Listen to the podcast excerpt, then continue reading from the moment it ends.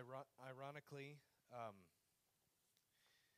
the title of today's message, the title of today's message is a long sermon. Actually, it is. It really is. um, but I'm going to do my darndest to make it not a long sermon and just let that be the title. How about that? How about that? Um, open your Bibles. Here we go.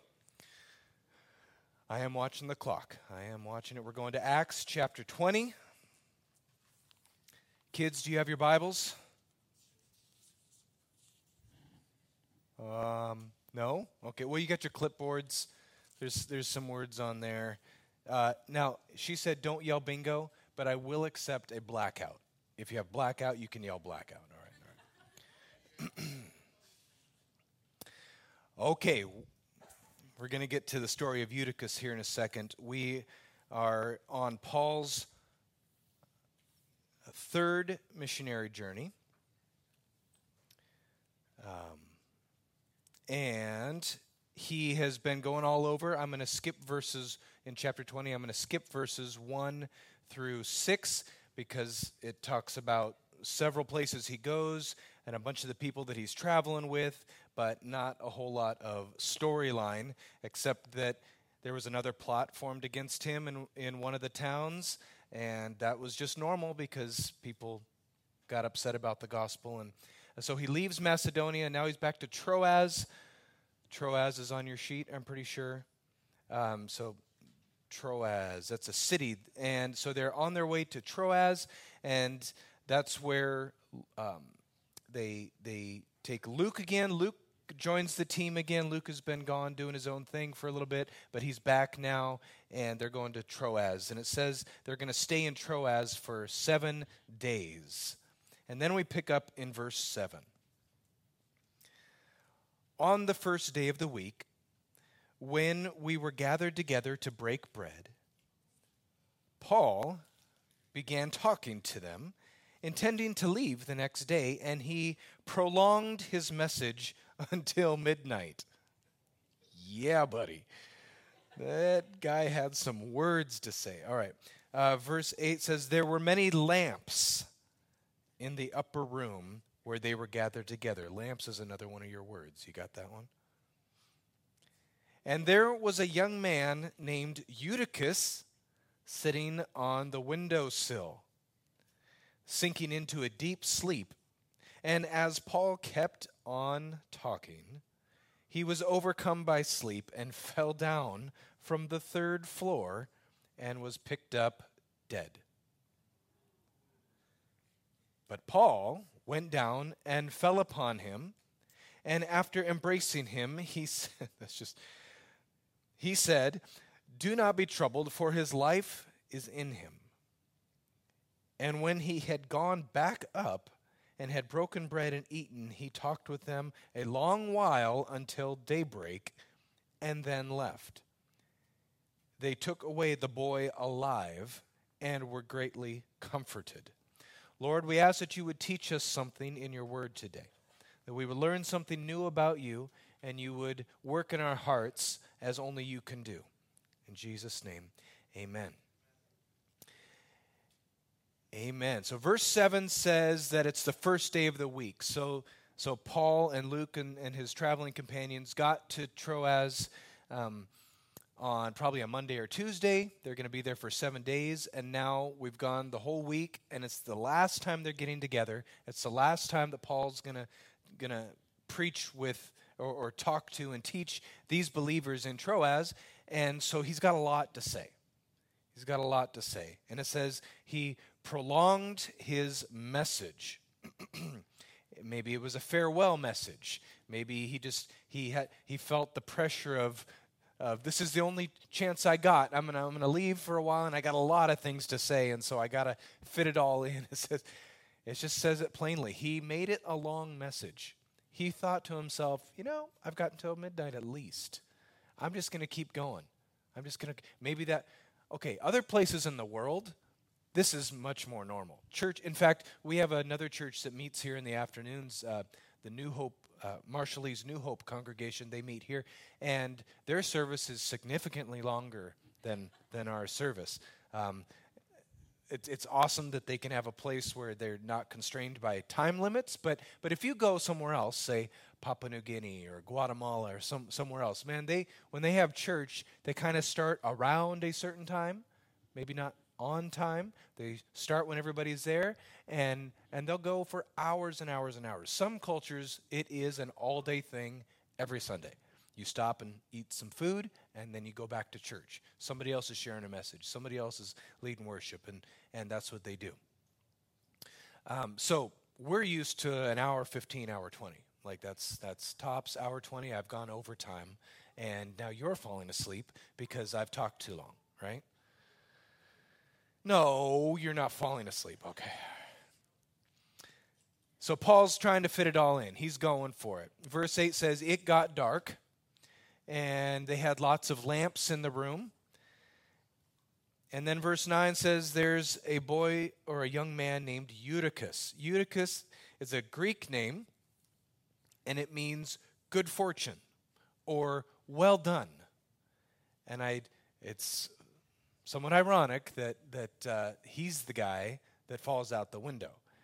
Um, you know, everybody's running down and saying, well done, well done, right? Uh, no, that was not, not a great thing for him to do. Um, but he, he probably between 14 and 19 years old, because um, in Jewish in Jewish culture, a man, a boy became a man when he was 20, but um, in in Greek it was probably a little bit a little bit younger, so somewhere between 14 19 years old, and he fell asleep, and so he he falls out.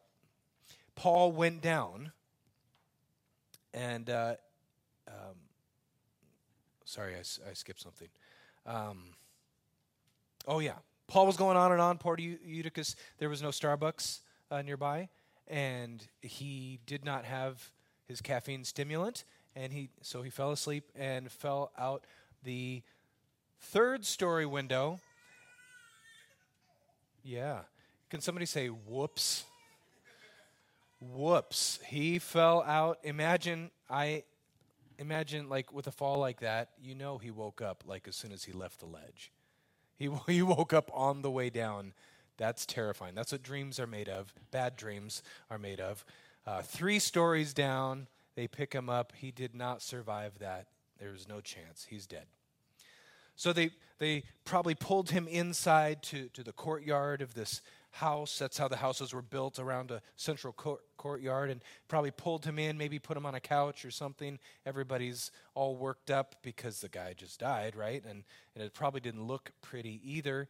Um, and, uh, and so Paul, in verse 10, pauses his message you know, how, how gracious of him.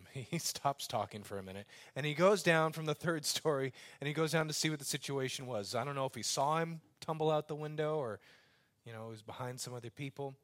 And it, and it says he lay himself out on the boy. Uh, and this happened in the Old Testament. Elisha, the prophet, did this uh, when there was a young man that died. And it says he laid out, put his hands on his hands and his eyes on his eyes and his, his you know, just right on, on the young man. And then he, he uh, we assume that he prays for him. And, but he's listening to the Holy Spirit, and this is what he sees the Holy Spirit doing. And so he does that, and then he gets up and he simply says, Don't, don't be troubled. His life is in him. And it doesn't say right here that the boy got up right away. It doesn't say that, that everything was fine, that all the ugliness from the fall was, was just gone right away. It doesn't say that. It just says, Don't worry, his life is in him. And then Paul is apparently satisfied with that, and he just goes back upstairs uh, and serves communion, and then they have a meal because we still have more hours of preaching to do. Somebody say midnight snack. Jesus snacks. Yeah, that's what that's what was going on there. So him going upstairs would indicate that the young man was alive or improving at the least, but there's no guarantee with Paul. He's kind of a wild card. So he's he's just got things to say and he's going to go do it. It says he kept talking. He after this, he still kept talking until daybreak. And uh, th- there's a song that comes to mind. Good morning, good morning. We've talked the whole night through. Good morning, good morning to you. and you and you and you. Okay. Some of you went with me, and I'm grateful. I'm grateful. Verse 12 says that they were finished. Uh, when they were finished, it was time to go home, and Eutychus went home with his family, alive and well. And it says they were greatly comforted. Greatly comforted. The word for comforted is the same word that's used of the Holy Spirit. Parakaleo. And and they were encouraged and they were strengthened, the whole gathering, as a result of this incident. It could have been a really terrible thing, but instead, the Holy Spirit brought encouragement and they were strengthened because of it. God actually used it for everyone's benefit. The other word in here that I like it says they were greatly comforted. Greatly is a Greek uh, Greek word. It's a, actually two words here. Ao metrios, and it means ao. Ao means not or a negative article. So whatever it's about to say, it's not that. And metrios is a small measure or a dedicated amount. So you've got not a small amount. They were, and so that's why it's translated in English as greatly encouraged. They weren't just, oh, wow, isn't that neat? Oh, that was pretty cool. Oh, I'm so glad he's still here. They were greatly encouraged. They were in awe of what God had done, and, and God did things in their heart that were a big deal, a big deal. Greatly encouraged, not just a little bit. The comfort and encouragement of the Holy Spirit received was something beyond measure. Okay, so this is the story. You can kind of, there, there's images that we've got here of the young man falling out the window. He, he dies, and then, and then Paul prays for him, and apparently he's okay. And then it's just, but it's all in the context of this long sermon. Long sermon. Can you hear me trying to get through this quick? So that it's not a long sermon. When we study the Bible, it's important to ask questions. You want to ask questions. What is it saying? What is God trying to say? Why is this in the Bible? In, uh, in 1 Timothy, it says uh, that all scripture is God breathed and useful, right? Okay, so why is it in here? So you want to ask. You want to ask questions. This is how we study. We come into it. God, what are you talking to me about? What, what does this show me about myself? What does this show me about you? And how I should act. So let's ask some questions. The first one has to do with Eutychus falling out a window. Why? Somebody say why. Why? Did God make Eutychus fall out the window? The third story window? you remember the old song? I think it's a scout song. The window, the window, the second story window. Only this is the third story. High, low, low, high, the second story window. I threw it out the window. Okay, all right. It's been a long time since I've sung that one. Uh, no, God did not make Eutychus fall out the window, but it's that's an important concept, right? Sometimes we think that everything that happens if God's really in control, then God made that happen. No. God does not make evil things happen, He does not bring harm to us, He only brings good. Um, humans have their own messes that they make. We make sad decisions, sometimes, like falling asleep in the third story window. So that's a sad decision. And there's consequences for that, especially if you fall the wrong way. And he did.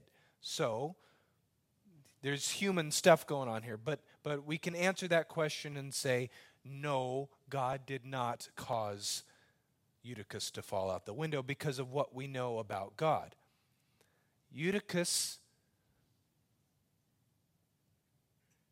um, Eutychus made his decisions and he and it was kind of like a small mistake too. It wasn't like Eutychus was being a jerk.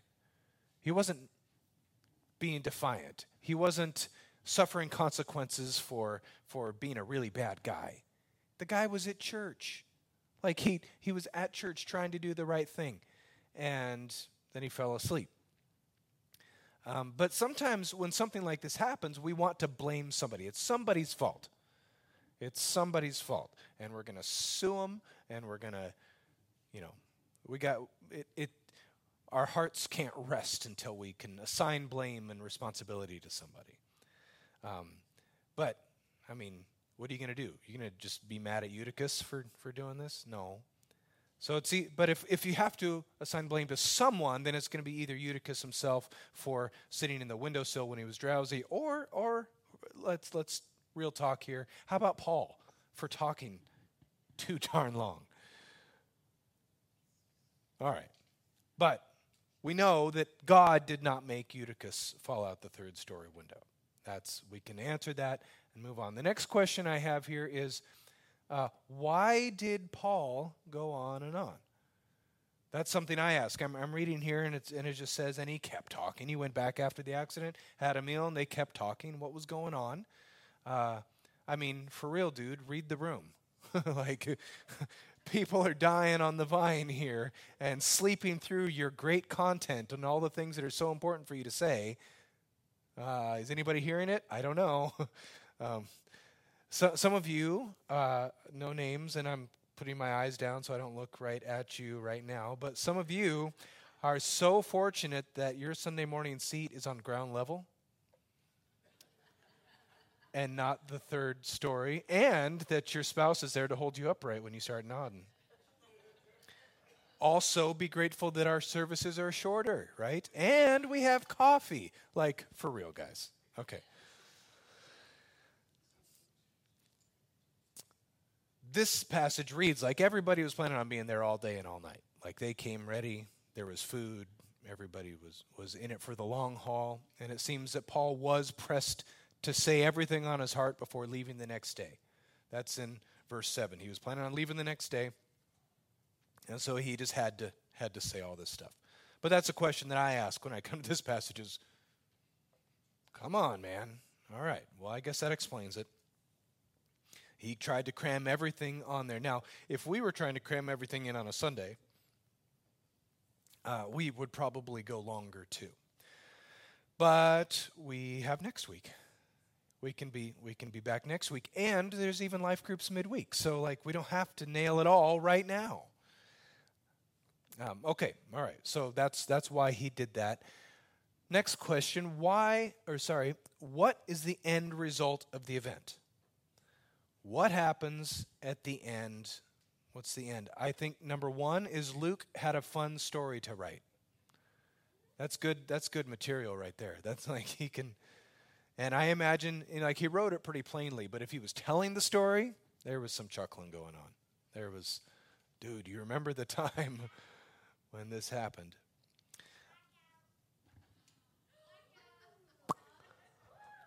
Well done. All right. Anybody else getting close to blackout? You got to. Wow. Some of the adults are feeling a little jealous that they didn't have a chance. No chance. Well done, guys. Keep listening, though. I'm not quite done. I should have saved some of those words for the end. All right. So the first result was Luke had a fun story to write about. The second one is Eutychus was completely restored and this, he left the same way he came, maybe a bit more sleepy, but he, he was just healthy and fine. And then the third, the third thing that happened as a result of this was everybody's encouragement. His parents and the whole group at the meeting uh, left that morning, a little after sunrise. Um, they left encouraged.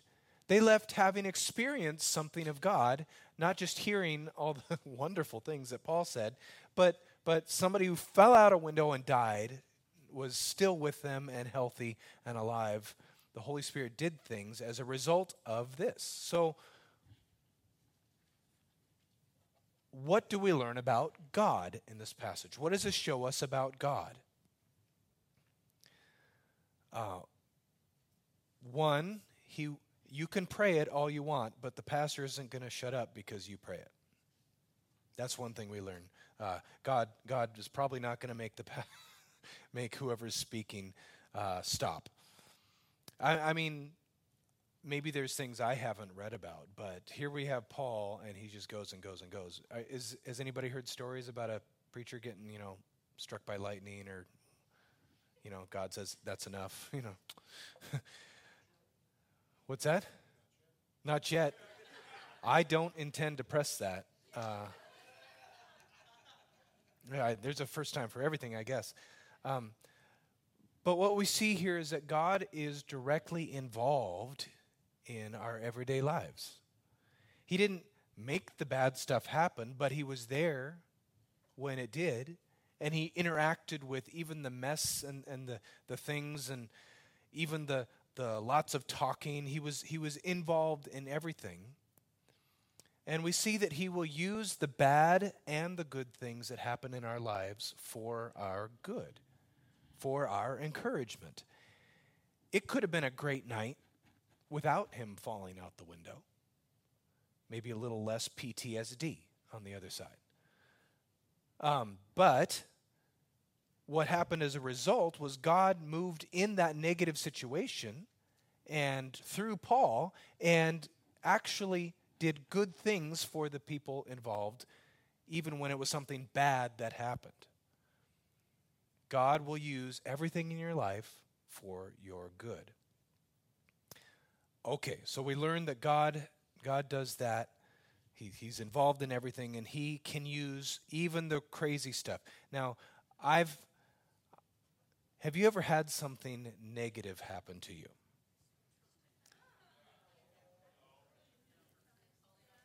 Like falling off a roof. I have fallen off a roof. Have you fallen off a roof?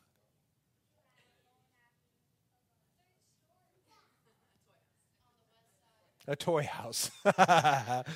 Maybe not a third story, but yep, yep. You falling out, falling out. Yes, yes, yes. I know. Um, we have stuff happen to us. I mean, this is this is life. There's people around. I mean, I don't make perfect decisions all the time, and the results of my actions affect other people, and then there's all these other people making imperfect decisions that affect us. And so there's stuff all over in life, and you have an enemy that doesn't want you to do well. Life is not going to be just one great thing after another, there's going to be negative things. But what Scripture teaches us about God is that He's in the details, He's in the mix, and the things that we will give to Him he can use for your good. Now, for your good doesn't mean uh, you're just going to be okay. So, so my example, my my falling off a roof, I broke my feet. I broke them real good, and I spent the summer of '96 in a wheelchair, and it, you know, lots of pain. Even now, there's a little arthritis when the weather turns. oh, uh, yeah. Some of you are feeling that just by me saying it. Um, so, so I can't say that you know, and but it was a, re, a remarkable recovery. Doctors were astounded that I that I could stand and walk and all that. But, but God can use these things, um, even if there's scarring, even if there's residual on the physical side. God can work things in our hearts and in the people around us for His good. His good. Uh, for, for His glory, our good. Um, some of those situations, some of the conversations that happened with doctors and nurses and, and some of the relationships and, and the way that I can relate to people now on the other side of that experience, God makes it, He works it for my good. And good isn't just that I'm perfect physically, good is that I look more like Jesus now. Good is that I know how to be more like Jesus as a result of the, the negative thing that happened that I gave to him and said, Lord, you take this, and then he works in my heart and he changes my heart through that situation. So, a couple final lessons, and we're going to wrap this up. Here we go. Number one, I'm just going to do two. Is that okay? Just two? Not three. I usually do three. We're just going to do two. The first one is if you're going to fall out a third story window, do it where there's believers to pray for you. I was going to say do it at church, but insurance says I shouldn't say that. live life in community. Bad things are going to happen. It's the way life goes. And so when that crazy stuff happens, you want to be living life around believers who can support you and pray for you, and not out on your own where nobody knows you fell. There's, I, I mean, you, we could say the lesson is don't fall asleep in church. We could, but but we're not going to say that. All right. The second lesson is, um, if you're preaching, if you find yourself in this position, try and keep it on the shorter side, and try and get to the point. Uh, I know, I know, and that's why we're quitting right now. Okay. that's it. That's that's the whole thing. It was a long sermon. Um, let's stand together. Let's stand.